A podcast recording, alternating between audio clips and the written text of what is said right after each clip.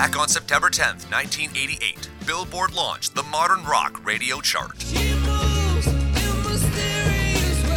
Featuring the top 30 songs receiving airplay on alternative radio. On September 10th, 1994, that chart expanded to 40 songs. In 2009, they renamed the chart Alternative.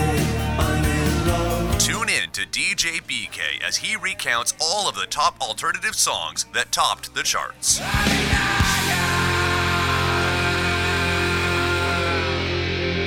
Midnight Oil is back, baby.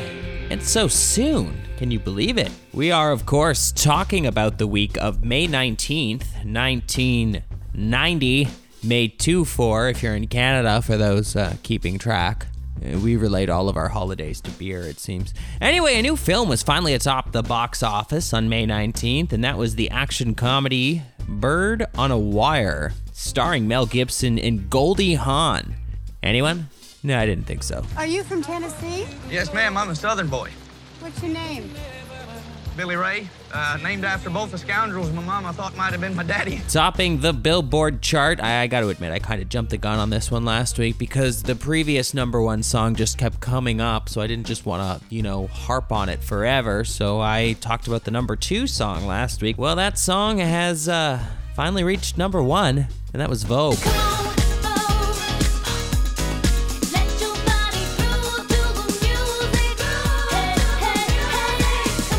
Still did the dance.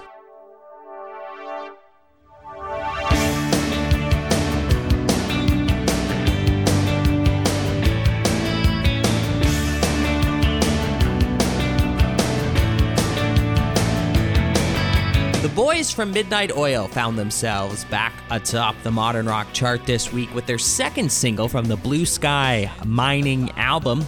That song, of course, is called The Forgotten Years.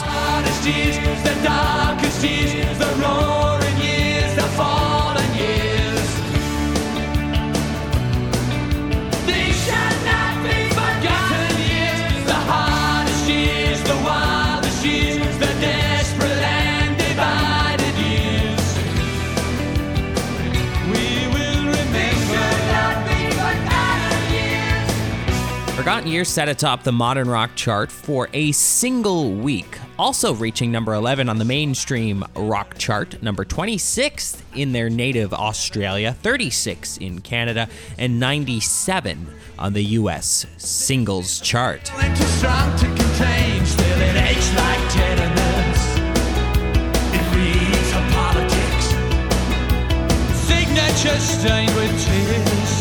Who can remember? We got to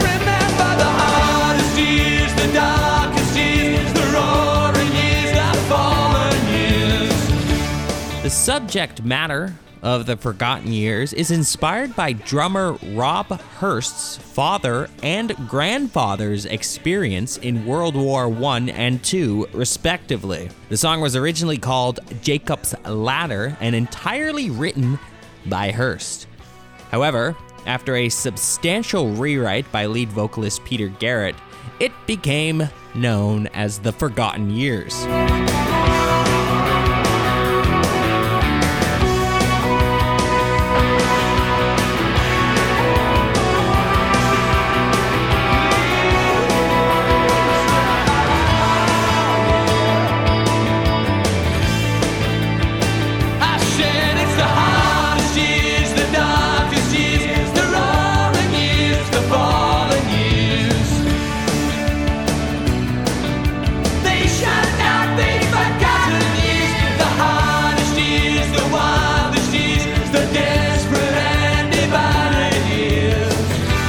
Garrett said in an interview with the Washington Post the song references the painful consequences of war. You know, sticking with Midnight Oil's social commentary leaning themes as they uh, always seem to go. The song speaks of both the follies of war, in the case of Vietnam, and the survival and heroics of wars like World War I and II.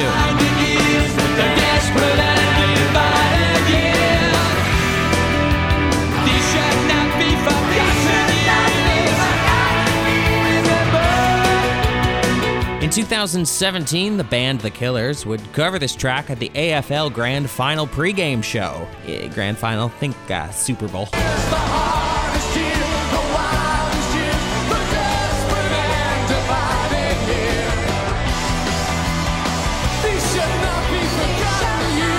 can get this track in a 7 inch single with the B side, You May Not Be Released.